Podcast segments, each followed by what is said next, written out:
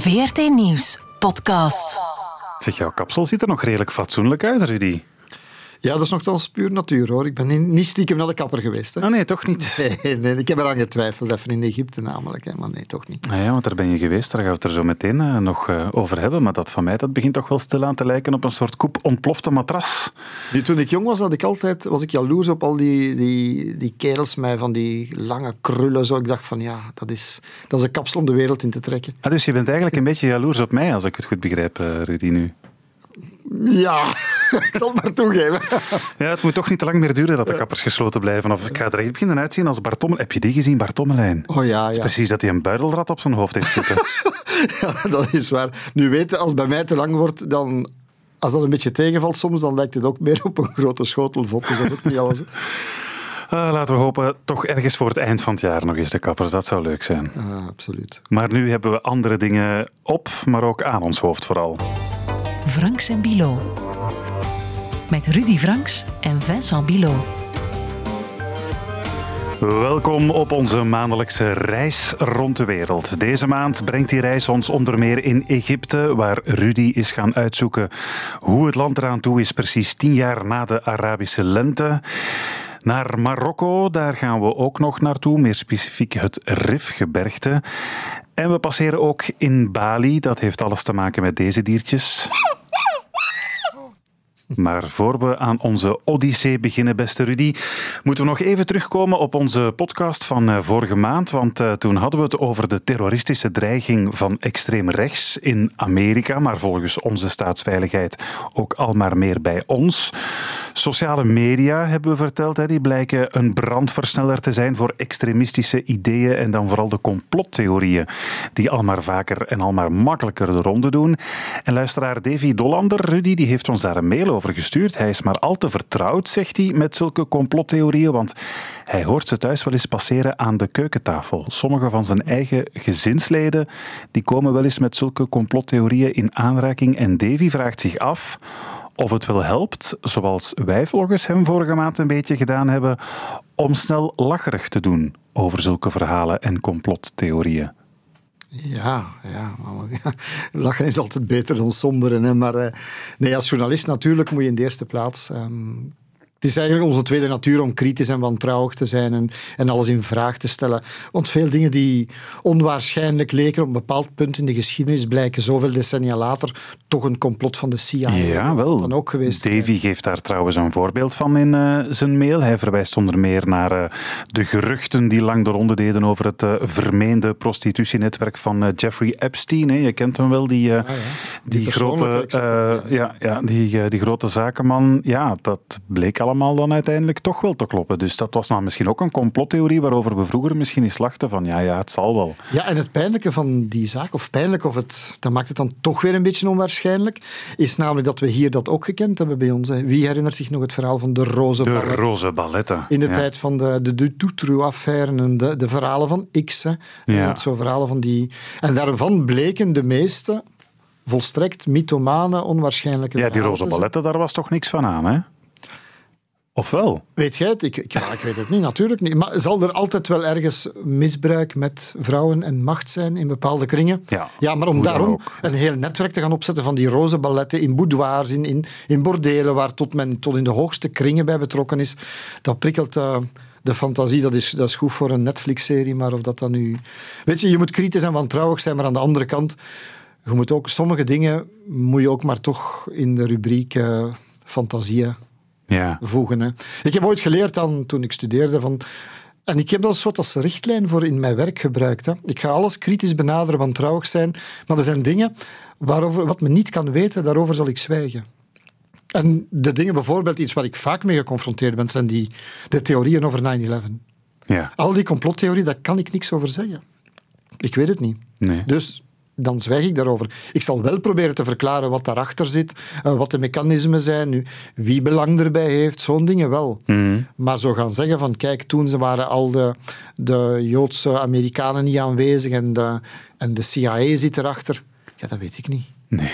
Dat weet ik niet, dus dat kan ik niet, daar zwijg ik over, anders ben ik aan het, ja, het is niet mijn, mijn taak om te zwetsen. Hè. Aan de andere kant, af en toe is goed lachen mag toch ook? Ik, ik, las, ja, nu, bevo- ik natuurlijk. las nu bijvoorbeeld dat sommige Trump-aanhangers geloven dat nu hij definitief het Witte Huis uit is, dat hij eigenlijk stiekem in de huid van Joe Biden is gekropen. Echt? Sorry, ik mag er zijn lachen. mensen die dat Ik mag geloven. niet lachen van Ja. Davy misschien. Sorry Davy, we gaan het nooit meer doen. Op naar Egypte. We zijn precies tien jaar na de fameuze Arabische lente, die in 2011 als een lopend vuurtje de hele Arabische wereld op zijn kop zette. Vorige maand ben jij, Rudy, naar het land getrokken waar het allemaal eh, begonnen is. Tunesië, waar de revolutie veel ten goede heeft veranderd. Tunesië is een democratischer land geworden, hebben we vorige maand geleerd. Maar economisch heeft dat de afgelopen tien jaar helaas niet altijd evenveel vruchten afgeworpen. Deze maand trekken we in jouw zog naar het land waar die Arabische lente misschien wel de grootste proporties heeft aangenomen. Mag ik het eh, zo uitdrukken? Een land dat jij maar al te goed kent, beste Rudy, Egypte. Want toen de vonk daar tien jaar geleden oversloeg van Tunesië over Libië naar Egypte, stond jij letterlijk op de eerste rij, Rudy. Wekenlang zagen we jou haast elke dag in het journaal verslag uitbrengen van op het Tahrirplein in eh Cairo. In mijn herinnering duurde dat ook. Maanden zagen wij jou elke avond in het journaal, maandenlang. In dat gewoel op dat uh, Tahrirplein. Is dat in jouw herinnering ook zo? Of? Oh, dit, those were the days. ja, nee, nee ja, ik, ik heb er trouwens nog sowieso maandenlang dat ik dat de liederen, dat, het, het gescandeer op het plein nog s'nachts hoorde in mijn hoofd en aangalmen. Ik werd er een beetje gek van. Ja, liederen zeg je. En dan moeten we vooral denken aan deze, hè?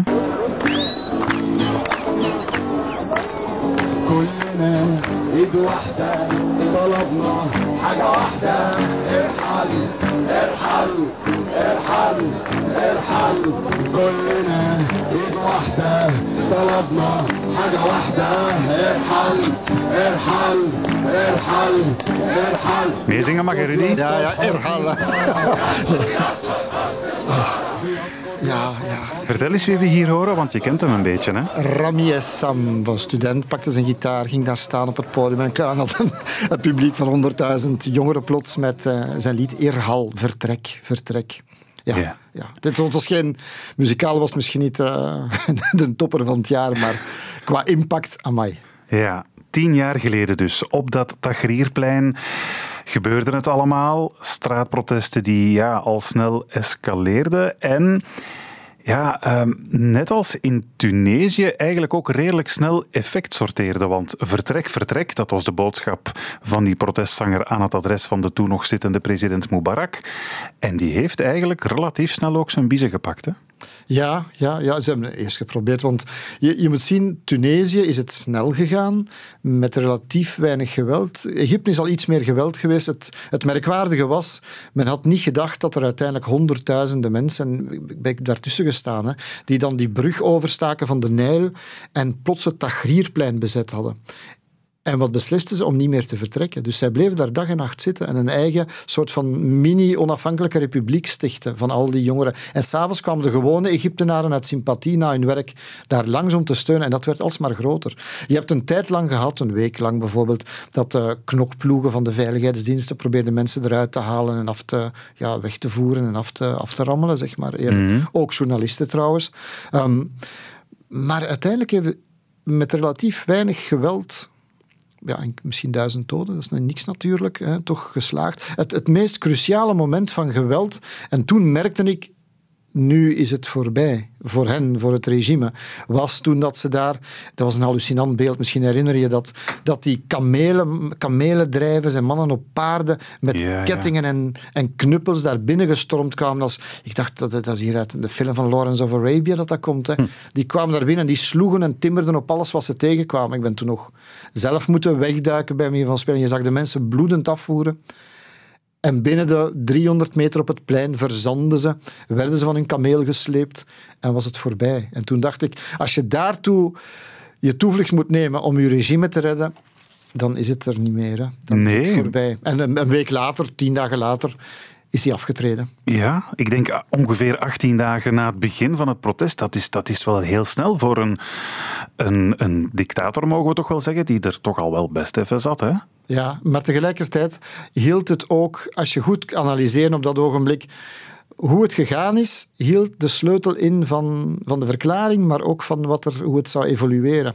Want het kantelmoment was toen het leger, Mubarak kwam uit het leger, net als de vorige presidenten vaak. Mubarak door het leger liet hem vallen. Hij werd afgezet. Hij werd niet meer gesteund. De, de soldaten kropen op hun tanks en, en deden ja, de, de, gebruikelijke tekens van wij zijn het leger en het volk is één, werd er toen gescandeerd. Ja, hij is officieel afgetreden, maar eigenlijk, eigenlijk van zodra hij de steun van het leger verloor, wist hij dat het gewoon game over was. Ja. Maar dan is de vraag, ja, dat leger heeft de sleutel in handen. Wat zou het leger gaan doen? En op dat moment dacht heel de bevolking, ja, het leger is met ons. Nu, het leger heeft natuurlijk een eigen agenda. En dat is later gebleken. Ja, dat is eigenlijk een beetje wat ik heb geleerd uit die Arabische lente in Egypte.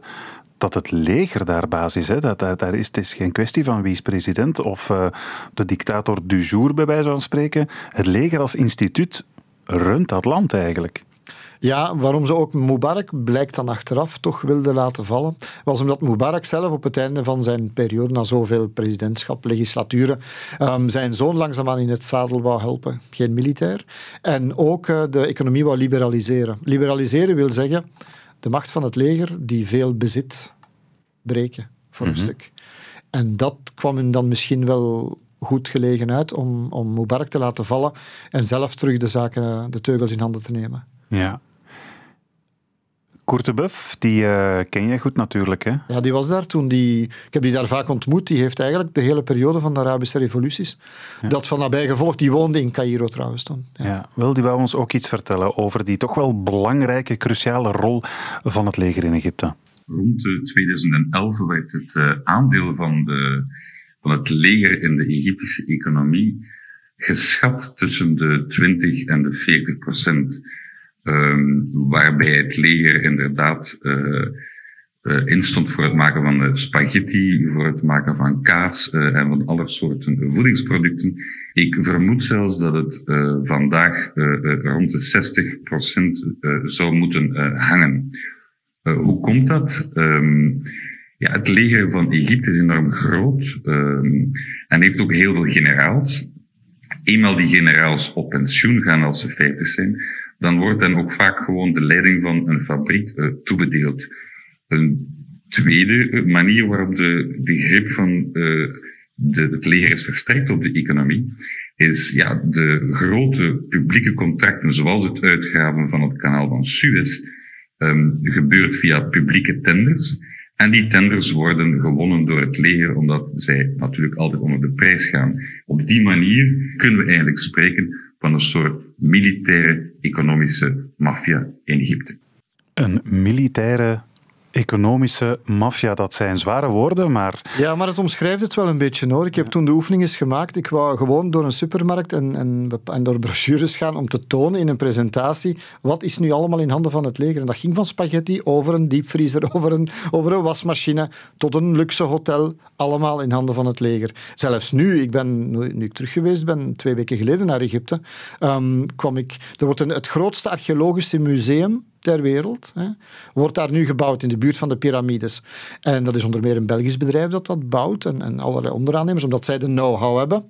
En dan op het einde van, van dat ik daar langskwam, dan zei ze, ja, maar nog even geduld, want ik moet nu gaan vragen aan de, de baas, dan bedoelen ze de echte baas, wat je mocht tonen of niet, wat kan of wat niet kan. De generaal namelijk. Ja, ja dat, voilà. zegt, dat, dat, zegt, alles. alles. Ja, ja. Ondertussen hebben we natuurlijk een paar stappen overgeslagen, want we zitten nu bij Al-Sisi, de nieuwe legerchef, zeg maar, die uh, de basis uh, van het land. Nochtans, als we even terugkijken, er zijn na de val van Mubarak wel degelijk democratische verkiezingen, ik zal ze tussen aanhalingstekens zetten, gebeurd. Daar uh, is ook gevolg aan gegeven. Hè. De moslimbroederschap is aan de macht gekomen. Maar dat heeft allemaal niet lang geduurd, want uiteindelijk heeft het leger opnieuw de macht gegrepen. Moeten we het zo zien?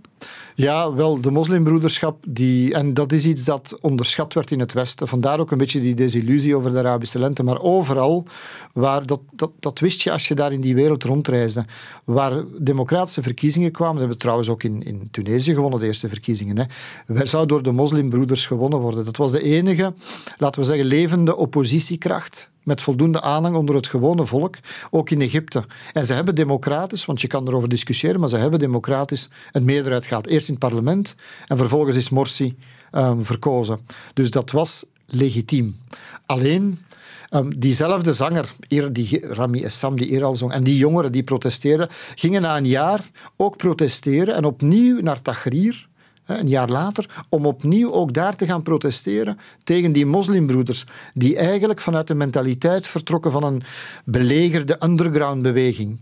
En die zeiden van, ja, the winner takes it all. Nu is het aan ons. En nu gaan wij de Egyptische samenleving te veel veranderen, grondwetwettelijk, over religieuze voorschriften, Mhm. dat die seculiere studenten, dat die protestbeweging niet wilden. Dus die kwamen opnieuw op straat. En toen heeft het leger gezegd van, dit is ons moment. We hebben nu steun van de burgerbeweging Mhm. en we zullen nu die moslimbroeders, die vervelende eh, drommels zijn, die, die, gaan ons, die willen onze macht inperken. Dat is een machtsstrijd tussen Ja. moslimbroeders en leger. We gaan die kraken. En dat is wat er gebeurd is, maar ook met veel geweld. Hè. Want ze hebben op een bepaald moment het protest tegen de staatsgreep van het leger, waarbij Morsi werd afgezet, de president, hebben ze een plein, een ander plein dat door honderden, nee duizenden moslimbroeders werd bez- bezet gehouden, ook voor weken, maanden, hebben ze leeggeveegd. Met veel doden tot gevolg, 600 of zo, minstens. Ja. En dan zijn er daarna is een grote repressie van het leger dat de macht had. De illusie bij de studenten, de NGO's, de, mensenrechtengroeperingen, de andere politieke groeperingen, dat het leger opnieuw zou die democratie gaan respecteren, dat is ijdel gebleken. Het leger heeft vanaf dan eigenlijk permanent grote kuis gehouden. En in salami-tactieken de een na de andere mogelijke oppositie geëlimineerd. En die studenten die zijn ook in een bak gevlogen. Um, Rami Essam, de zanger, is moeten vluchten. Uh, ze werden gefolterd. Eigenlijk is, is Egypte een land geworden waar onder dat zeven jaar leger nu intussen, met alle macht, um, de journalisten, het land het derde meest aantal journalisten ter wereld zit daar in de gevangenis bijvoorbeeld. Um, waar 10.000 mensen zijn opgepakt, waar mensen gefolterd zijn, verdwenen zijn. En dat is, ja, dus een beetje de naïviteit is geweest van dat die, die burgerbeweging, die studenten dachten van dit is het moment en we hebben het nu. Is, dat is ijdel gebleken. Ja. Echte machtsverandering is anders. De macht komt daar nog altijd uit de loop van het geweer. Ja, dat is, dat is goed uitgedrukt, denk ik. De, het, het leger heeft dus de, ja, de, de oppositie, het uh, burgerprotest eigenlijk weer helemaal de kop uh, weten in Om zijn eigen belangen veilig te stellen, ja, in ja. wezen. Die macht van het leger over de economie, ze zegt 20, 40 procent, werd gezegd. Ja. Sommigen beweren nu al dat het intussen alweer veel meer is, dat het al boven de 50, 60 procent zou zitten. Ah ja, als ik de Buff hoor zeggen dat, dat ze zelfs zoiets als de productie van kaas in handen hebben in het land en zo, ja, dat zegt wel wat, hè? Ja, alles waar geld mee te verdienen. Dus dan vraag je af, ja, toerisme bijvoorbeeld. Hè. Toeristen zijn... Eh, toerisme, bijvoorbeeld 10 procent van, van de economie. Wie, wie, wie wil er niet naar Egypte gaan en naar de, de vallei van Ik ben de er ooit geweest, ik wil er heel graag nog eens terug, maar het zal niet voor morgen prachtig. zijn. Ja, wie weet wel misschien, maar, maar eh, prachtig. En toeristen zijn een tijd lang door die Arabische opstanden weggebleven. Maar wat een klap is voor de gewone mensen. Hè. Die begonnen dat heel snel te voelen. 10% van de mensen leven ervan.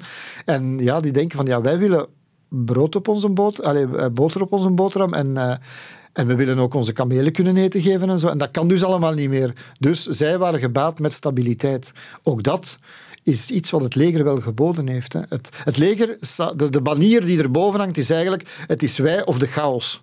Ja. En er is chaos geweest. Want in dat gat na de moslimbroeders zijn extreme bewegingen, zoals IS in de Sinai-woestijn en zo, hebben aanslagen gepleegd. Er is een vliegtuig uit de lucht, eh, uit de lucht gehaald en zo. Dus die zware terreur, het leger bestrijdt dat. En hoopt dat de toeristen nu terugkomen, die stabiliteit willen. En heel veel Egyptenaren willen een beter leven gewoon. Alleen was daar dan corona. ja, dat ook nog eens. Ja, ja. nee, ja, ja. waardoor alles weer stilvalt. Ja, ja, absoluut. Maar je hebt het over stabiliteit. Dat is misschien nog het, eh, het cynische. Het eh, leger dat het hele land onderdrukt, vindt wel blijkbaar redelijk veel internationale steun. Want de andere grote internationale spelers die vinden het eigenlijk perfect als het leger gewoon voor stabiliteit zorgt in dat land. Dus Ja, maar- die steun hebben ze dan wel. Ja, natuurlijk. Ik bedoel, Amerika en Israël hebben baat bij. Het, vredesverdrag tussen Egypte en Israël er baat bij dat Egypte aan hun kant staat of stabiel is. Je moet niet vergeten Gaza, waar vaak oorlogen zijn met, met, eh, met Israël. Eh, Gaza heeft de toegang tot Egypte. De moslimbroeders waren verwant met Hamas in Gaza. Dus ze zijn heel blij de wereld dat, dat die steun weg is. Dat dat stabiel is. Ehm, als je vergelijkt met Libië wat een land is dat in chaos verzonken is met al die milities, daar passeren honderdduizenden vluchtelingen langs. Egypte zal dat niet laten gebeuren op zijn, op zijn territorium. Dus wij in het Westen hebben er alle belang bij dat Egypte stabiel is. De hamvraag, de cruciale vraag is, blijft dit op langere termijn zo? Is dit geen drukkookpan die zich langzaamaan, waar de druk weer toeneemt, armoede, werkloosheid, het is een van de armste landen, een derde van de mensen zit onder de armoedegrens daar, dat op termijn weer gaat ontploffen. En weer gaat chaos geven. En weer gaat terreur geven. En het Westen heeft er ook belang bij voor miljarden contracten met, uh, met industrie, met, vooral met de wapenindustrie. Hè. We, we, Egypte is een van de grote wapenimporteurs. Hè. Een, een geval dat mij nou aan het hart ligt trouwens, is waarom is de wereld de voorbije jaren dan toch beginnen protesteren over Egypte? Nota bene in Italië is omwille van één, tussen de 10.000 Egyptenaren die verdwenen zijn, is één Italiaan verdwenen. Giulio Regeni, een student, doctoraatstudent in Cairo, exact vijf jaar geleden. Een Italiaanse student? Die daar doctoreerde. Er zijn veel, ook, ook, Belgische, Vlaamse studenten die daar, maar hij doctoreerde over iets met vakbonden en straatverkopers. Iets wat de veiligheidsdiensten al verdacht vonden. Dus hij had connecties met die mensen, wij contacteerden die. Hij werd in de gaten gehouden. Ze hebben een tijd lang verdacht dat hem spioneerde voor de CIA of zo, whatever. Dus die Italiaanse jonge, jongeman, Giulio Regeni, is op de vijfde verjaardag van de revolutie, ging hem de metro pakken. En daar is hem verdwenen, was zijn laatste. Dan is hem spoorloos. Ze hebben hem x aantal dagen later teruggevonden. Ik heb eens opge opgezocht wat, er, um, wat het rapport uiteindelijk was, hoe ze hem terugvonden. Want ze zeiden dat een criminele bende hem gekidnapt had of zo. Of het verhaal officieel was dat hij misschien wel homoseksueel was en dat er iets was met zijn minnaar of zo of de CIA. Ze hebben, ik weet niet hoeveel redenen verzonnen. Van alles. Van alles. Maar hoe ze hem teruggevonden hebben. Hij had kneuzingen, schaafwonden over het hele lichaam. Verwondingen door schoppen, stoten en mishandeling met een stok. 25 botbreuken. Vijf gebroken tanden. Voetbeentjes tot moes geslagen. Steekwonden. IJzeren priem gestoken. Um, sigarettenbrandwonden over het hele lichaam. Um, en tekens in zijn hand en voorhoofd gekerfd. Normaal het signatuur van professionele folteraars zoals dat daar gebeurt. De Italianen hebben onderzoek gedaan. De politiek heeft zich altijd willen zijn handen niet verbranden eraan. Mhm. Maar het justitie in Italië, die onafhankelijk was, heeft nu vijf leden, vier hoge leden, vijf leden van de Egyptische veiligheidsdiensten getraceerd, die eigenlijk verantwoordelijk zouden zijn. Egypte ontkent uiteraard. Mhm. Europa, het parlement heeft er zich deze week over gebogen zelfs, vraagt medewerking. Het is wel een beetje jammer natuurlijk dat voor één Italiaanse student Ja. dit in gang wordt gezet, voor 10.000 Egyptische niet. Ja, dat is natuurlijk wel zo. En ik heb ook het gevoel, Rudy, je bent nu terug geweest naar Egypte, dat de mensen die je daar gesproken hebt, dat die, ja, dat die wel heel moedeloos zijn. Hè? Om tien jaar na die revolutie te zien dat het, dat het met het land misschien zelfs nog slechter gesteld is dan, eh, dan, eh, dan voorheen. Eh, er is één man specifiek, Hossam Bagat. Ja. Vertel eens, wie is dat? Mens van mensenrechtenorganisatie. Uh, de, veel van zijn leden zijn, zijn al eens opgepakt geweest van, van het bestuur en zo. En hij zelf voelde zich ook bedreigd, is even ook verdwenen, van de radar teruggekeerd. En ik heb hem kunnen spreken online via, omdat hij ondergedoken zit. Zo'n beetje altijd in beweging. Of hij, hij, zegt wel, ja, als ze mij echt willen pakken, dan dat kan niet blijven duren. Maar hij blijft in Egypte en hij is ongemeen scherp. Een van de weinigen die durft.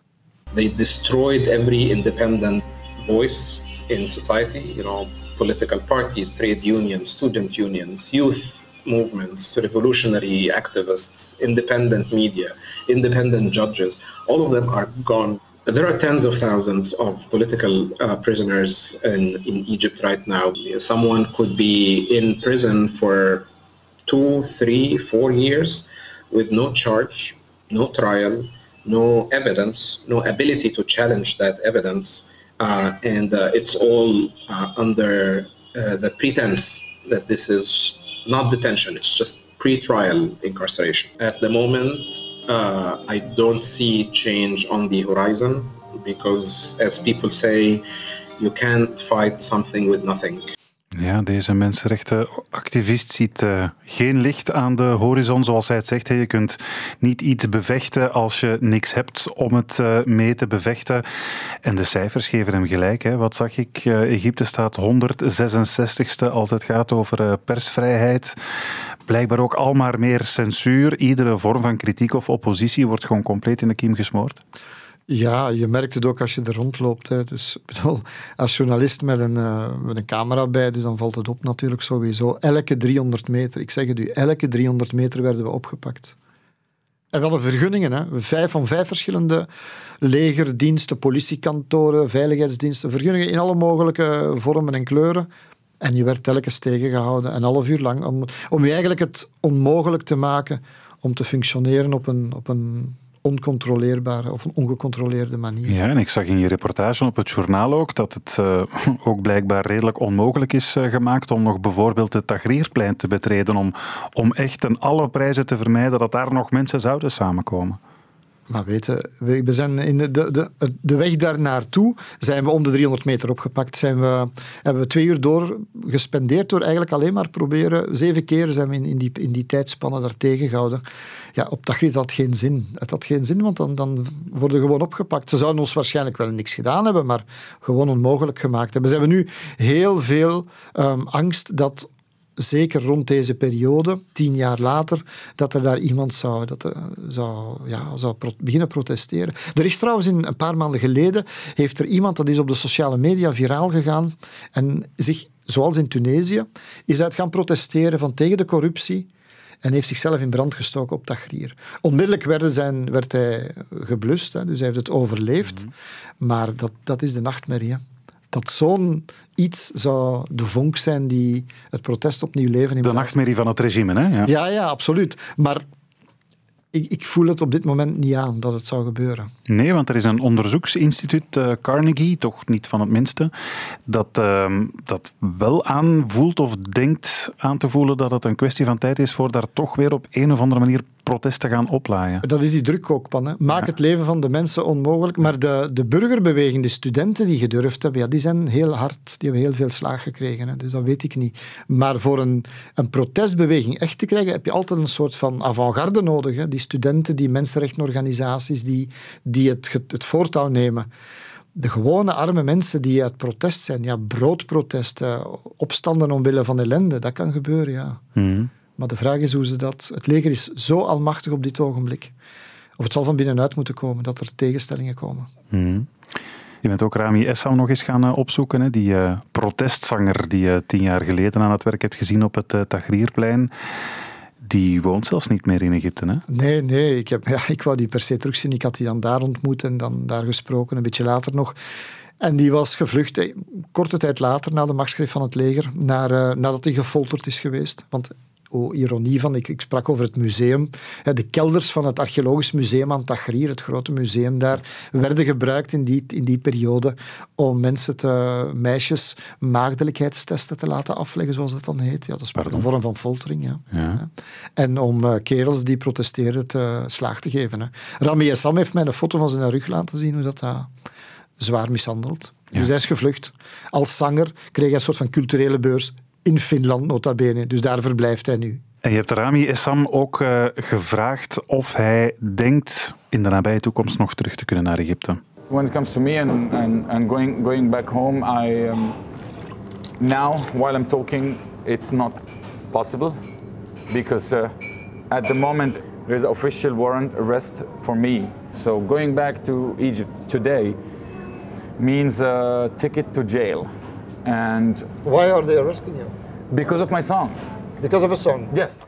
Terugkeren zou gewoon een ticket naar de gevangenis zijn, zeg Ja, en dat is letterlijk te nemen, want uh, de, hij heeft een liedje gemaakt, hij is blijven muziek maken.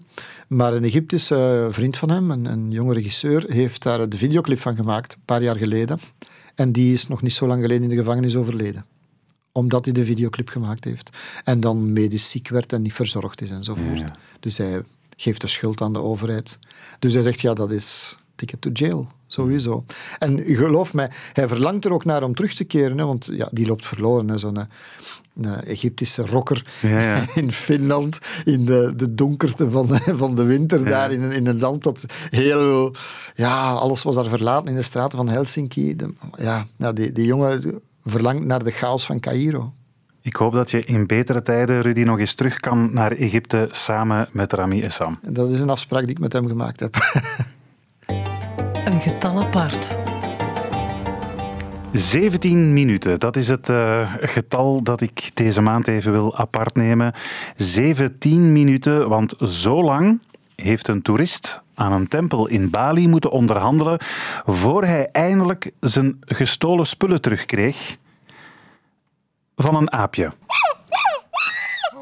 Kun je dat voorstellen? Dan, dan bezoek je zo'n tempel in Bali, gaat er zo'n aap met je, met je spullen lopen en dan moet je met die aap onderhandelen. Blijkt, en dat vind ik wel straf, dat die apen dat weten. Dus die apen zijn zo gewoon aan toeristen, het bezoek van toeristen en het feit dat die spullen bij hebben waarvan ze dus duidelijk ook beseffen en weten dat die voor die mensen waardevol zijn, dat, dat het loont om die te stelen en dan met hen te kunnen onderhandelen over eten. Ja, dat vind ik dus ongelooflijk. Ik ben daar ook geweest aan die tempel trouwens en ik was gewaarschuwd dat dit zou gebeuren, met, eh, dat je moest je zorgen dat je je spullen heel goed bijhouden. Maar het was niet zo specifiek, we hebben het over 30 jaar geleden dan. Hè.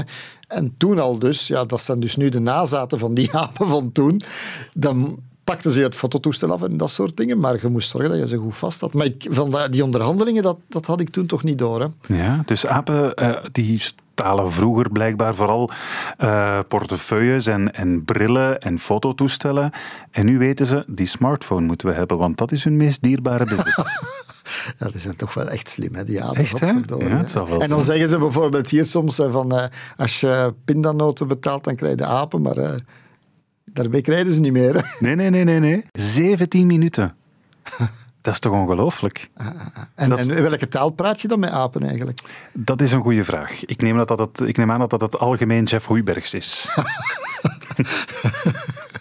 ja, ja, we mogen weer niet lachen. Nee, nee, nee, nee, nee, nee, nee, nee. nee.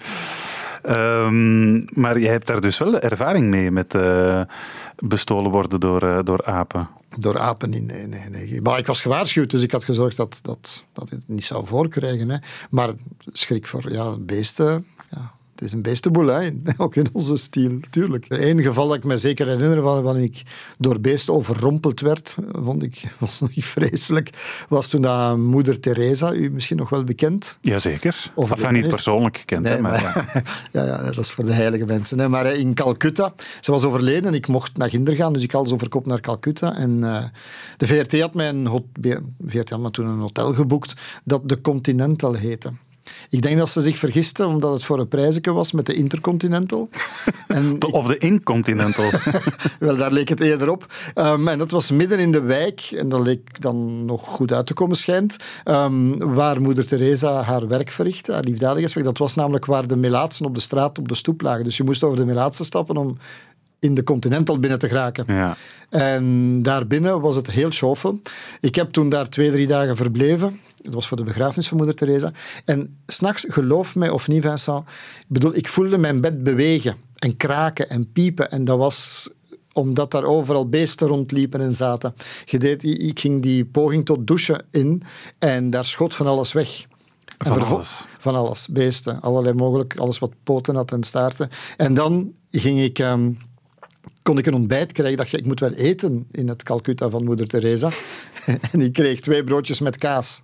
Hmm. Ik zette die op het salontafeltje voor mijn bed. Ik ging eraan zitten. Ik dacht van, ja, zullen we of zullen we niet? We zullen niet, want er waren intussen ratten gepasseerd die mijn kaas hadden meegepakt. Echt? Die, die aten Voor letterlijk de kaas ogen- van je brood. Dus de voor mijn, letterlijk, de, iemand de kaas van het brood eten, je hebt dat gewoon meegemaakt. ik heb het geleerd daar. Wauw zeg. ja. Ongelooflijk. En dan zeggen ze ook dat voor de VRT op reis gaan de fun is. Ja, Ja, ja, ja, soms wel. Soms wel. Ja, soms wel. Allee zeg, ongelooflijk. Ik, vind, ik blijf dat een strafverhaal vinden. Ja, van, bovendien, die toen ik terugkwam, heb ik mezelf, nu spreken ze over quarantaine, maar ik stonk blijkbaar zo uit al mijn poriën, alles wat ik had, dat ik mijn, al mijn kleren in mijn valies in een grote immense diepvriezer hebt moeten steken om te ontsmetten dat er niet te veel beesten zouden uitkruipen. Oh, maar Rudy Franks, wat een beestenboel ben je toch. Maar genoeg. Too much monkey business. Too much monkey business. I don't want your botheration. Get away, leave me be. Genoeg monkey business op naar Marokko. Franks en Bilo. Voor ons volgende onderwerp spoelen we best eerst even vijf jaar terug in de tijd. We schrijven 2016 in een vissersdorpje aan de voet van het Rifgebergte van Marokko. Een visverkoper sterft er een gruwelijke dood wanneer hij verpletterd wordt door de persmachine van een vuilniswagen. Wat de zelfverbranding van Mohamed Bouazizi was voor de Arabische lente in Tunesië, zou je kunnen zeggen, was de dood van Mohsin Fikri voor de onvrede die al lang sluimerde in het Marokkaanse Rifgebergte. De lont aan een kruidvat dat al een hele tijd op springen stond. Twee nomaden van eh, Rudy, Eli, eh, Evelien Dieriks en Manon Durink die zijn vijf jaar later naar de Rif getrokken om te onderzoeken hoe de situatie daar nu is. En de protesten die volgden op de dood van Mohsin Fikri of die iets hebben uitgehaald. Die reportage die wordt eh, zaterdag 6 februari uitgezonden in Franks op Canvas. Is natuurlijk ook te bekijken op VRT Nu. En in deze podcast hebben we het erover met een veelbelovende Belgisch-Marokkaanse journalist met roots in de Rif. Dag Yassine Akou. Goedemiddag. Amper 20 als ik het goed heb. Ehm, ja, in augustus 21. Dat is nog altijd 20. Ja, Mijn eh, informatie over jou is correct. Je studeert journalistiek. Ja, Maar jij bent eigenlijk al volop journalistiek actief. En jouw vader is zelf ook afkomstig uit het Rifgebergte. Hè? ja. Oké, neem ons eens misschien eerst even mee, beste Yassin, naar die onfortuinlijke dag in 2016. Wie was eh Moshin Fikri en wat is er precies met hem gebeurd?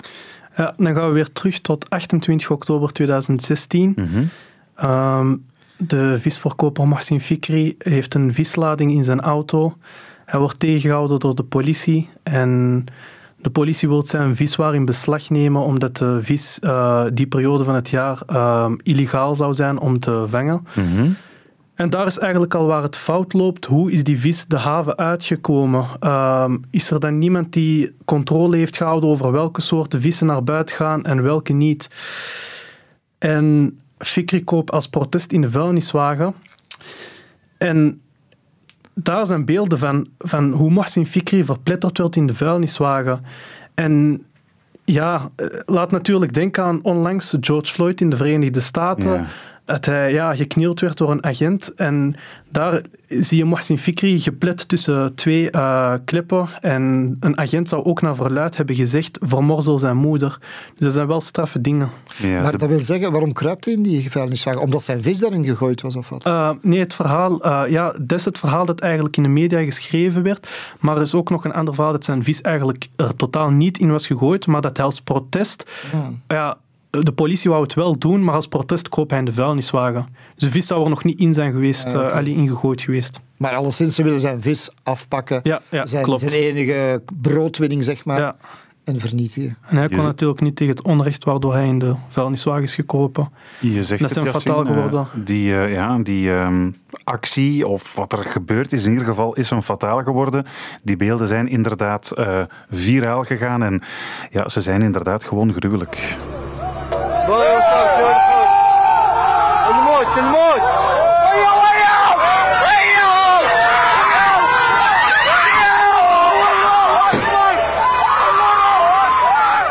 Ja, of hij er nu zelf is ingesprongen of niet. ehm, hij is dus ja, willens nillens wel verpletterd door die, eh, die pers in die vuilniswagen. En dat filmpje heeft wat losgemaakt toen in 2016. Hè. Het was een schokgolf, denk ik, door de, de, de gemeenschap van de Rifijnen, zoals we ze mogen noemen. Ja, het heeft natuurlijk het eh, hele decennia lange conflict dat er eigenlijk heerst tussen de Rifijnse gemeenschap en de, ja, het centrale gezag, is terug eigenlijk naar boven gekomen.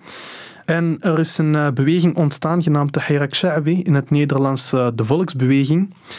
Eh, met socio-eco- eh, so- ja, socio-economische en culturele eisen. Ehm, Waaronder uh, hervormingen in het onderwijs, uh, het bouwen van ziekenhuizen met bekwaam personeel. Want soms zie je wel in ziekenhuizen dat er ja, bijvoorbeeld ik, ik, moest, ik werd opgenomen in het ziekenhuis toen ik daar toevallig was, want ik ga elke zomer op vakantie naar El Husima. Mhm. Uh, deze zomer natuurlijk niet met corona en uh, enkele andere zaken. Maar uh, ik was dus in 2017 in het ziekenhuis beland. En er was één dokter in heel het ziekenhuis. En dan heb ik het over een ziekenhuis in de stad El Husima, een openbaar ziekenhuis. Ja. En ja, dat is gewoon... Uh, je schrikt ervan als je zo'n uh, tafereel ziet. Die gezondheidszorg die, die zwaar te wensen overlaat in de RIF, is maar één voorbeeld van ja, uh, waar dit protest eigenlijk vandaan komt. Namelijk, als ik het een beetje goed begrepen heb uit de reportage in, in Franks, een gevoel dat ze daar hebben, dat ze daar eigenlijk al decennia lang achtergesteld worden, ja, gemarginaliseerd worden door het centrale bestuur. Dat zij eigenlijk ja, niet, niet meetellen in de, in de maatschappij? Is, is dat het wat er leeft in de RIF al heel lang? Ja, als ik weer vanuit mijn persoonlijke ervaringen moet uh, spreken, dan zie je bijvoorbeeld dat er bepaalde dingen uh, niet worden geregeld. En zodra de koning bijvoorbeeld op bezoek komt, dan kan alles ineens wel. Dan worden de, uh, ja, de wegen opnieuw aangelegd, worden er dingen geverfd, maar over het algemeen wordt er ook niet veel gedaan. En ze hebben ook een lange geschiedenis van marginalisering. En de Rifijnen zeggen nu uh, met die beweging, ja, genoeg is genoeg, uh, we accepteren dit niet meer. Mm-hmm. Dus veel werkloosheid ook waarschijnlijk. Ja, dat klopt. Ook veel werkloosheid. Ja. Nu, ik heb nog een vraag eigenlijk. Um, want we hebben het over de Rifijnen. Ik denk dat mensen niet weten, ik bedoel, Rifijn, dat zijn Berbers of wat? Um, ja, dat is een groep binnen de Berbergemeenschap. Dus dat is binnen een onderdeel, dat zijn Berbers, ja. Ja. Rifijnen zijn... Dus je hebt andere Berbers, maar dat is ook Berbers. Ja. Dus ze hebben een eigen taal. Zijn, ja, inderdaad. We spreken uh, ja, de Rifijnse variant. Dat is een variant van het, uh, van het van het uh, Berbers. Ja. En ja, ze wonen in het noorden van Marokko. Een taal, heb ik begrepen, die ook maar heel laat en nog altijd niet helemaal volwaardig erkend wordt door het centrale bestuur. Ja, in, in de zomervakantie zie ik ook dan dat er agenten zijn die um, ja, enkel het Arabisch machtig zijn. En dat zijn eigenlijk van die dingen uh, waar je ook vragen bij stelt. Als ik hier in uh, Vlaanderen ben, dan word ik niet in het Frans aangesproken door een agent. En in de RIF heb je dat wel, dat je dan in het Arabisch wordt aangesproken. Uh, rechtszaken zijn ook in het Arabisch, het onderwijs en ja, heel veel ambtenaren spreken geen lokale taal, dus spreken geen Rifijns. Maar het doet mij een beetje denken aan de Koerdische beweging. Hè. De Koerden die ook heel laat uh, in Turkije en, en, Irak bijvoorbeeld um, hun eigen taalonderwijs kregen, die, die heel laat hun eigen media kregen. En die, zegt men dan, meer een eigen ijver voor meer separatisme, onafhankelijkheid of, of voor meer autonomie. Is, is dat ook zo in de RIF? Willen jullie... Want dat wordt verweten, hè? Ja, een ja. aparte staat, of niet? Ja, uh, de Herak die kreeg allerlei beschuldigingen naar zich heen gezwierd. Uh, ja, dat, dat het separatisten zijn. Ook dat ze gesteund werden door het buitenland. Met name Algerije, de Polisario... Uh, maar dat was eigenlijk geen van de eisen. Het ging puur over de sociale, economische en de culturele eisen. En uh, separatisme hoort er natuurlijk niet bij, maar ze werden er wel van beschuldigd natuurlijk. Ja, het is een beetje zoals elke nationale beweging was. De Koerden, de Vlaamse beweging die in zijn eigen onderwijs was 100 ja. jaar geleden. Dus in wezen is het dat wat de Berbers van de RIF willen. De Rifijnen vinden dat ze uh, het recht hebben eigenlijk dat hun geschiedenis volwaardig wordt erkend en dat het ook in het onderwijs aan bod komt. Maar vinden de Rifijnen zich tweederangsburgers? Als je kijkt naar hoe dat de Marokkaanse staat de Rifijnen soms behandelt, dan vraag je je wel af, zijn ze eigenlijk wel volwaardige burgers in het Marokkaanse koninkrijk? Hmm. Voelen zij zich gefrustreerd dan? Zeker en vast, want anders zou ook zo'n beweging niet hebben kunnen ontstaan. Nu, de overheid heeft wel voorzichtig gereageerd op de grieven, de eisen van die protesten um, na de, de tragische dood van, uh, van die visverkoper. Ze hebben onder meer uh, investeringen van 900 miljoen aangekondigd in de economie in het Rifgebergte. Uh, aangekondigd dat de, de provinciaal gouverneur en medewerkers vervangen zouden worden door mensen met een Rifijnse achtergrond. Heb je het gevoel dat de overheid toch moeite heeft gedaan om die, ja, die grieven wat tegemoet te komen? Of, of is dat echt gewoon zwaar onvoldoende? ik denk eigenlijk dat het meer dan logisch is dat de Marokkaanse staat toch iets doet. Want ze hebben ook aan veel imagoschade geleden. Ehm, ja, het is in de internationale media gekomen wat er aan de hand is in, uh, in de RIF. Uh, dus er zijn op dit moment wel enkele projecten waar ze mee bezig zijn en die gerealiseerd worden. Ehm, dus ja, ik denk dat het niet meer dan logisch is dat zo'n stappen ehm, ja, gebeuren. Mm Langs de andere kant zijn er blijkbaar wel meer veiligheidstroepen ontplooid ook. En is het, de RIF de facto eigenlijk ook al heel lang een zogenaamde militaire zone? Zeker ook als je in de zomers daar bent, zie je om de... Uh, ja, elke stad bijna zie je een, uh, een checkpoint van de politie. Uh, en er zijn ook ja, heel veel arrestaties gevolgd ja, hè, op die, op die protesten. Er zijn massaal veel mensen opgepakt. Hè? Ja, dat klopt. Uh, dat was uh, in 2017, um, eind mei, toen dat er een uh, conflict was eigenlijk in een moskee tussen de protestleider Zouzefi en een imam. En ja, de Marokkaanse staat had toen arrestatiebevel naar hem ja, eigenlijk uitgereikt om hem op te pakken. Hij is toen kunnen onderduiken voor enkele dagen, maar uiteindelijk heeft de Marokkaanse staat hem toch kunnen arresteren. Um, de imam had in de preek eigenlijk de protesten veroordeeld en dat was iets dat uh, ja, niet door de beugel kon bij Zefzefi. En het leek eigenlijk een geplande actie, want voordat de arrestatie, of ja, voordat de preek eigenlijk, uh, de vader zei dat het een uh, vallok was eigenlijk, ehm, voor die arrestatie zag je eigenlijk dat heel het gebied belegerd werd, dat er uh, ja, camionnen van het leger kwamen. Mm -hmm. En er bestaan video's van, van ja, minuten lang waarop je auto's ziet binnenrijden, bussen en dergelijke. En daarna was, zijn, uh, was ja, Zevzefi het kopstuk gearresteerd, maar uh, dat ging gepaard met ook nog honderden andere activisten die gearresteerd werden. Hm, ja. Waar heeft de staat schrik voor? Uh, ze leggen eigenlijk alles bloot wat, wat de problemen zijn in jaren. Uh, de corruptie, uh, de onderdrukking die er heerst. Uh, en ook de protestleider Zefzefi had dan gezegd dat de agenten buiten de, en ja, het leger buiten de RIF wordt geselecteerd en dat zij goed opgehitst worden en daarna naar de RIF worden gestuurd. En dat zie je ook, ik heb het zelf meegemaakt, dat, ja, dat agenten heel agressief zijn. er worden ja, termen gebruikt waarvan je denkt van, hoezo zelfs? Uh, bijvoorbeeld om enkele voorbeelden te geven, een uh, bekende slogan bij de beweging was Leven het volk. En dan kwamen er agenten die riepen op straat, ja, leven de koning, leven de koning. Ook zonen van de Spanjaarden, omdat het driftgebied onder het Spaans protectoraat viel en uh, gekoloniseerd waren door de Spanjaarden. En de rest van Marokko onder de Fransen. Aubèche, uitschot, is een term van Hassan II dat hij gebruikt had tegen de mensen in het noorden. En dat zijn termen die de agenten dan hanteren. En dan vraag je je af van agenten komen die nu naar hier om de orde te handhaven hmm. of om ja, uh, te terroriseren, zou je zelfs kunnen zeggen. Ja. En dan, ook... dan, begrijp ik, dan begrijp ik dat ze daar zitten, hè, dat ze dat dan nog onder controle kunnen krijgen. Hè, want dat is wat ze doen. Maar hoe ver reikt de lange arm van Marokko? Want, want ik begrijp toch dat er een heleboel Berbers uit de RIF ook in België en Nederland wonen. En die zullen die ook die bewegen, die weten wat er zich afspeelt. Ja. Die gevoeligheid ligt hier toch ook dan? Jazeker. Uh, er zijn uh, meerdere demonstraties geweest eigenlijk over heel Europa. Ook in ons land? In ons land ook inderdaad. In Antwerpen, um, Luik, in Brussel meerdere. En in Brussel was zelfs het grootste protest uh, bevestigd door de politie, waarop 16.000 mensen aanwezig waren. Dus dat is toch wel een grote bijeenkomst.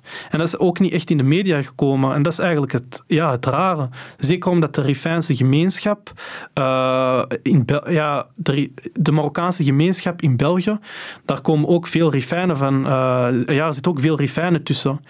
En het is raar dat de media eigenlijk heel weinig tot, ja, tot niets heeft opgepikt van de protesten. Mm, het is uh, precies daarom ook dat uh, ja, de nomaden van Rudy, hè, waaronder Manon Durink, die repo hebben gemaakt, omdat ze voelen dat het verhaal over de RIF zo weinig aan bod komt en dat ze ook wel gemerkt hebben hoe het komt dat dat protest in de RIF hier bij ons niet luider klinkt.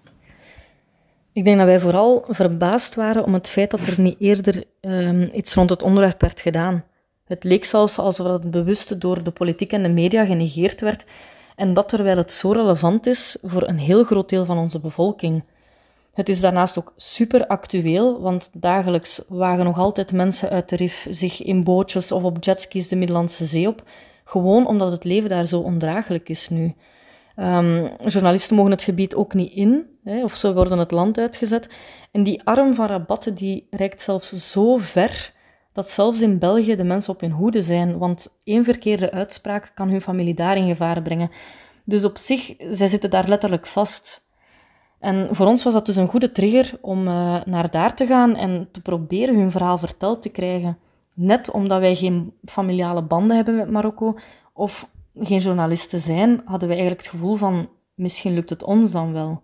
Ja, Jassin, ik bedoel, je hebt wel familie daar, je gaat er nog naar terug en je bent toch ook kritisch? Ja, zo kun je het wel uh, zeggen, denk ik. Ja, heb je geen schrik dan? Schrik is een groot woord. Uh, ik, heb, ik ben een persoon die ja, niet snel schrik heeft. Nee, maar wat drijft u dan? Omdat, is het gevoel van rechtvaardigheid? Vinden dat dat moet gezegd worden? Voor mij is het belangrijkste dat ik de waarheid zeg. En zolang ik de waarheid zeg, heb ik ook geen angst voor niets of niemand. En voelt, dat is fijn voor u, maar voelt uw gemeenschap hier in België dat wel? Ja, dat is eigenlijk juist uh, het probleem, want heel veel mensen durven zich niet uit te spreken. Dat is ook iets wat ingehamerd wordt, uh, niet alleen bij de Rifijnen, maar bij alle Marokkanen. Vanaf jongs af aan, ja, het niet hebben over de koning, het niet hebben over de staat, gewoon zwijgen. Dus dat is ook wel iets dat ik heb gemerkt in, ja, in, in, ja, bij vriendenkringen en mensen die ik ken. Is de gemeenschap verdeeld in ons land tussen de, de Rifijnen en degene die, of de Berbers en de andere Marokkanen, de stadsmarokkanen, zeg maar? Ja, het is eigenlijk uh, belangrijk om te zeggen dat het geen conflict is tussen de uh, dus de Berbers, en de Arabieren. Want soms wordt dat wel kort door de bocht gezegd, ja, het is een conflict tussen de Berbers en de Arabieren. Maar dat is zeker en vast niet. Het gaat eigenlijk over een conflict met, de, met het centrale gezag, met de staat. Dus dat is wel belangrijk om te benadrukken. En het is duidelijk niet altijd even makkelijk om daar open en vrij over eh, te praten in, uh, in Marokko zelf. En dat is toch iets wat we ook eens vroegen aan, uh, aan Manon, die de reportage heeft gemaakt, of ze toch niet met een bang hartje naar de RIF is getrokken. Um, bang waren we niet echt. we waren ons wel op de hoogte van, ja, van het feit dat we afgeluisterd zouden kunnen worden, dat onze gsm zouden afgetapt worden dat we moesten opletten, vooral ook met wie we spraken, dat we niemand konden vertrouwen. Ehm, ook dat het, ja, als we hiermee zouden doorgaan, dat we niet echt nadien nog terug zouden kunnen gaan naar Marokko. Um, maar toch, ja, eens dat je vertrekt uh, en daar bent, dan merk je wel hoe erg het er eigenlijk echt aan toe gaat. Want je voelt al bij het binnenkomen van die stad die spanning die daar hangt. Uh, daar lopen overal klikspanen rond, er zijn agenten, je weet totaal niet wie je wel of niet kan vertrouwen. De eerste dag werden wij ook al achtervolgd. Um, zaten we op een terrasje uh, ja, de toeristen uit te hangen om, om, zo min mogelijk op te vallen. En plots werd de man naast ons weggestuurd. De commissaris van de stad stond achter ons. Um, en die had dan een van zijn pionnen, die blijkbaar Nederlands sprak, naast ons op dat terras gezet om gewoon te kunnen horen van wat zeggen zij. Zijn zij journalisten? Zijn zij toeristen? Um, ook, ja, we zijn, zijn dan opgestaan. Uh, en naar een, door een soort van markt gelopen in de hoop hen af te schudden. Um, maar het is eigenlijk gewoon maf. Het is precies alsof, dat je in een film zit. Zij dragen letterlijk zwarte zonnebrillen, ze hebben een hemd aan. Uh, eens dat je erop let, dan, dan zie je ze ook van mijlen ver. Jij zet één stap en zij zetten er ook één. Um, het is echt gelijk in de filmpjes. En, uh, maar het leert je op de duur ook wel mee te denken als een crimineel. Die probeert hen ook altijd een stap voor te zijn als we ergens gaan filmen waren en we kregen te horen van jullie moeten nu weg, hè, dan uh, wisten wij ook van ja, als wij nu zo snel mogelijk terug richting de stad rijden, dan wachten ze ons op. Dus dan, dan was het altijd kijken van oké, welke zet doen we, langs welke weg gaan we ergens naartoe. We maakten geen afspraken meer over WhatsApp. Wij gingen s'avonds gewoon naar de mensen om te horen van kijk, kunnen wij morgen langskomen voor een interview? Kunnen wij uh, langs de gewone deur naar binnen? Moeten wij via een achterdeur? Um, en dat, ik moet zeggen, die spanning die liep wel op naar het einde van de week dat we in El Hossema zelf waren. Uh, want tegen het einde word je gewoon paranoia. Je, begint ook dingen te zien, allee, te, te, voelen die er niet zijn. Je denkt dat er politie achter je aan zit op de deur die er niet is. Dus um, ja, hoewel we eigenlijk allemaal mensen zijn die heel graag op reis zijn, kan ik zeggen dat we ja, niet blijer waren dan uh, terug op het vliegtuig naar huis te zitten als toen. Het was een, uh, een heel vreemd gevoel. Als ik dat zo hoor, Yassine, zou het kunnen dat jij ook gevolgd wordt door de Marokkaanse geheime diensten? Ja, zeker een vest. wel. Ja, ga- daar ga je bijna van uit misschien. Als kritische journalist word je in het oog gehouden. Ehm, ja, ik heb zelf eh, een beetje onderzoek gedaan en daaruit bleek dat de Marokkaanse ambassadeur eigenlijk verschillende mensen heeft gecontacteerd eh, in het verleden. Ehm, denk maar aan Vlaamse parlementsleden toen zij de situatie van de RIF op de Vlaamse parlementaire agenda wouden zetten. Ehm, ook Europese parlementsleden, want zij was eh, finalist voor de Sakharovprijs. En, ehm, en ook ik zelf ben gecontacteerd geweest. Dus ja, het is niet dat Marokko niet weet wie we zijn. Zo zou ik het zeggen. En de verhalen die zij nu aanhaalt zijn geen unieke verhalen. Ik heb ook al meerdere verhalen gehoord van collega-journalisten. Dat, ehm, eh, ja, dat bijvoorbeeld een, een vrouw, in een, een journaliste in een taxi stapte en dat de taxichauffeur opeens haar naam wist. En die had elkaar nooit ontmoet en was het, ah, hallo. En daarna een naam. En dan denk je van, hè? Het is wel gemakkelijk, dan weten ze waar je naartoe moet. Hè. Ja, ja, zeker. Het heeft zijn voordelen. En eh, ook ja, een ander verhaal is dat er een journaliste aan een checkpoint kwam. Zij, zij kon er doorgaan. En bij de volgende checkpoint wisten de agenten van, ah ja, je bent een journalist. En volgend jaar, als je terug kan gaan, als het terug mogelijk is door corona, om naar... eh, Ja, ik ben in februari 2020 nog geweest voor een week. Ja. En als je nu, want ja, je zit hier nu ook en je praat vrij uit uiteindelijk. Als je nu teruggaat, ga je daarover nadenken? Ehm, nee, niet echt, denk ik. Voor een, op de schouders van een 21-jarige? Het 20. weegt niet licht, hè? Ja, maar tegen dan 21. Ah, ja, ja, misschien. Als ik eh, niet voor augustus vertrek. ja, zolang ik de waarheid, zoals ik juist heb eh, gezegd, zolang ik de waarheid eh, vertel, dan heb ik ook niets te vrezen. Het is gewoon, ja, het is gewoon wat er gebeurt dat ik vertel. Verwachten we de gemeenschap, eh, de gemeenschap van, van Rifijnen, van Berbers in, en van Marokkanen in België, dat we daar meer aandacht voor hebben? Ja, ehm velen vinden het ook schandalig dat er eigenlijk weinig over in de media was in België. Nederland deed het op dat vlak vele beter. En ik denk dat we naar de journalisten zelf moeten stappen en vragen waarom hebben jullie hier niet over geschreven? het is toch zoiets uit, belangrijk. misschien uit de eigen gemeenschap ook naar voren komen, zoals jij nu doet. Er is veel werk aan de winkel, hè? Ja, maar er waren organisaties die persberichten uitstuurden. Ehm, en als journalist is het denk ik ook belangrijk om met alle gemeenschappen contact te houden.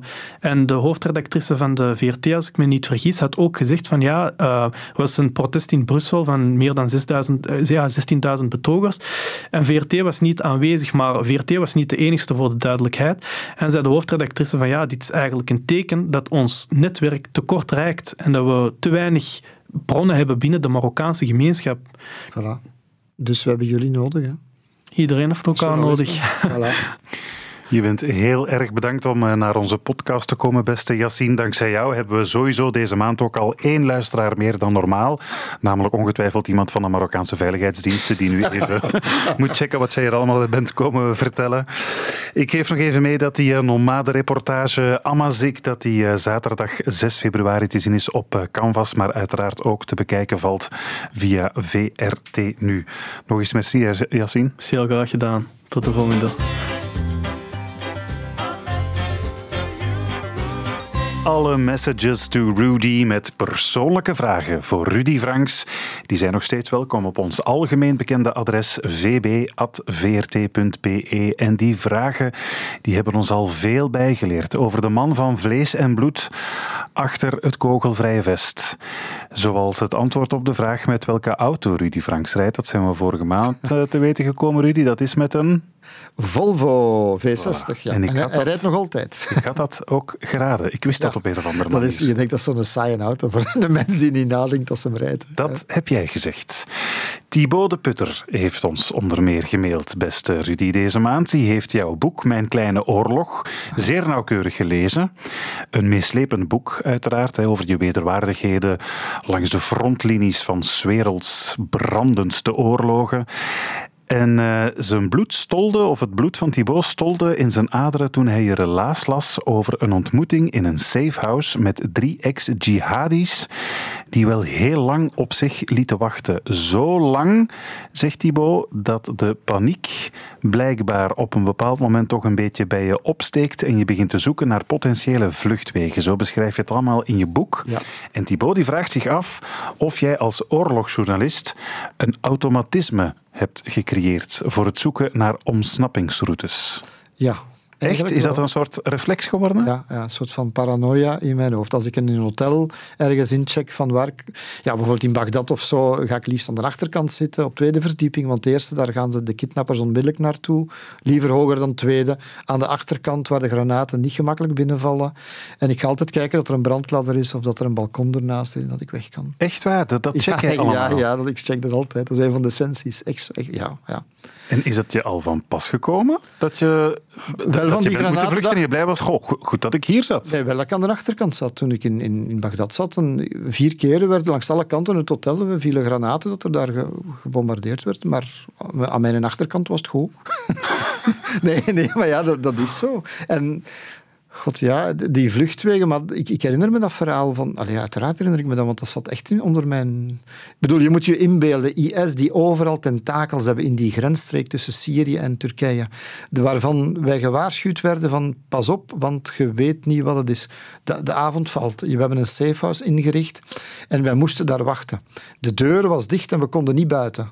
Ja, bleek achteraf dat er iets met die klink niet marcheerde. Dat als die dicht viel, dat we die van binnen niet open konden doen. Ja, wat denkt? Je zit gevangen. Ja, ja. Dan ga je rondkijken van, kijk, ik wacht hier op drie jihadis die ex zijn, maar zijn ze nog wel ex-jihadi? Ja, dat weet je nooit. En waar kan ik weg? Kan ik hier weg? Dat was een keuken. Ik, ik wist een, een slaapkamer. Ik kon me niet onder het bed steken. Dat ging niet. Ja, dat is trouwens belachelijk. Daar kijken ze eerst. Dan, dan gaat in de keuken zien en daar is een klein balkonnetje. Maar daar was geen mogelijkheid om naar een ander balkon te gaan. Dus ik kon daar niet weg op die vierde verdieping. Hè. Je kunt alleen maar springen en dan zijn er veel, veel gebroken. Hè. Ja, ja. En dan dacht ik van, mijn enige kans is... Ik heb twee kansen. Als ze nu binnenkomen, en ja, mijn ploeg zijn stevige boys, ja, dan, dan kloppen we met, een, met, een, met iets, iets dat we kunnen vinden.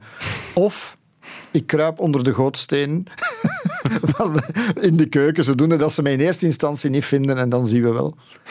Amai. Ja, nee, dat- om maar te zeggen hoe, hoe gek je hoofd ja, ja, dat zijn echt survival... eh, Uiteindelijk bleek er niks aan de hand. Want wat bleek, mijn fixer die die mannen ging ophalen. Ah ja, die deur die was kapot en die klink, ja, dat is waar. Dat is jammer, sorry. Maar ik was daar wel een uur aan het... bloed, bloed aan het ja, ja, oké. En, dan, en ik, wou hem, ik had hem proberen te bellen en hij zei, ah, ja, maar zijn batterij was plat. ik bedoel, dan willen zo'n kerel toch wel een lap rond zijn oren geven. maar goed, nee, ik denk daar eigenlijk altijd aan. Zeggen we je ooit al zo op heroïsche wijze, MacGyver-gewijs, moeten ontsnappen door van alles in elkaar te knutselen en uit het raam eh, te, te slingeren of zoiets? Ja, goed, dat, dat weet ik zelfs niet meer. Ik, ja, nee, ah, bah, ja, niet uit het raam slingeren, maar wel, ik zat op het dak te wachten in eh, Noord-Syrië. Ehm, rond de val van Raqqa in die tijd, een paar jaar geleden, nog niet zo lang geleden, anderhalf jaar geleden of zo. En het bericht kwam van gingen de, de Russen binnenvallen. Die dan samen met het Syrische leger enzovoort, dat gingen. Ja. En we zaten in ons hotel en ik, als het Syrische leger mij zou vastpakken, dan zou ik verdwijnen of in een bak vliegen. Sowieso. Ik zat bij de Koerden in dat deel. Maar die linie was op enkele honderden meters. En plots bleek dat er zo tracers begonnen te vuren. Dat zijn zo lichtkogels. En dan daarachteraf beginnen tak, tak, tak. En dan begonnen er, eh, rolden de tanks uit vanuit de, de zone van het Syrische leger. En toen dacht ik, ja, zij zijn de Koerden aan het overrompelen vanaf nu. En ze kwamen mij bonken, maar ik zat op het dak te kijken. Van nu moeten we weg.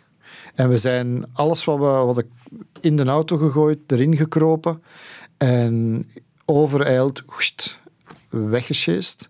Terwijl de tanks aan de kruispunten overstaken. Zo van, nu, dat is lekker in de film, hè. dan moeten we weg. Ja, ja, ja. Totdat je aan, zo dicht mogelijk bij de grens waart met Irak. En daar moesten we wachten tot zonsopgang aan de rivier, dat we, dat we eigenlijk konden ontsnappen. Nu moet ik zeggen, ja, toen had ik wel het gevoel van, ja, run. Ja, ja. Run, Forest, run. Ja, er zit wel een beetje een MacGyver in jou. eh. Nee, nee, nee. nee. Ik, ik, ik, ik heb dat liever niet zo. Hè, Als, als de kappers nog even dicht blijven, dan komt dat nektapijtje ook nog helemaal, eh, helemaal goed. Ja, ja. Allee zeg, Rudy, de Houdini van uh, eh, 14 Nieuws, zo mogen we dat toch eigenlijk wel zeggen. Weer iets bijgeleerd, dankjewel. Dan uh, verwijzen we nog één keer graag door naar de nomade-reportage Amaziek van Evelien Dirks en Manon Durink. 6 februari wordt die uitgezonden op Canvas en uh, uiteraard ook altijd te bekijken op uh, 14 nu. Voilà, en anders graag welkom op onze Facebookgroep, Franks en Bilo. We zijn al met meer dan 2000 en als je een mening hebt over ons programma, graag, hè, dan kunnen we erop ingaan. Mm Vragen of opmerkingen, verbeteringen. Stel je voor, mochten ze, mochten ze nodig zijn, die mogen altijd gestuurd worden naar vb.vrt.be. En dan rest ons alleen nog om een paar mensen te bedanken, Rudy. Ja, voilà, tegenover mij, Yassine Akou. Ja. Welkom. en uh, de research was in handen van Goran Verluiten, Lupna Kalkali en Sella van Dromme. En eindredactie, as usual, it's old seasoned man, Vincent Merks. En de presentatie die was in handen van um, Rudy... Bilo? Ja, en uh, Vincent Franks. Voilà. Tot volgende maand. Ciao. Dit was een podcast van VRT Nieuws. Je vindt er meer op de podcastpagina van vrtnieuws.be of via de podcast-app op je smartphone.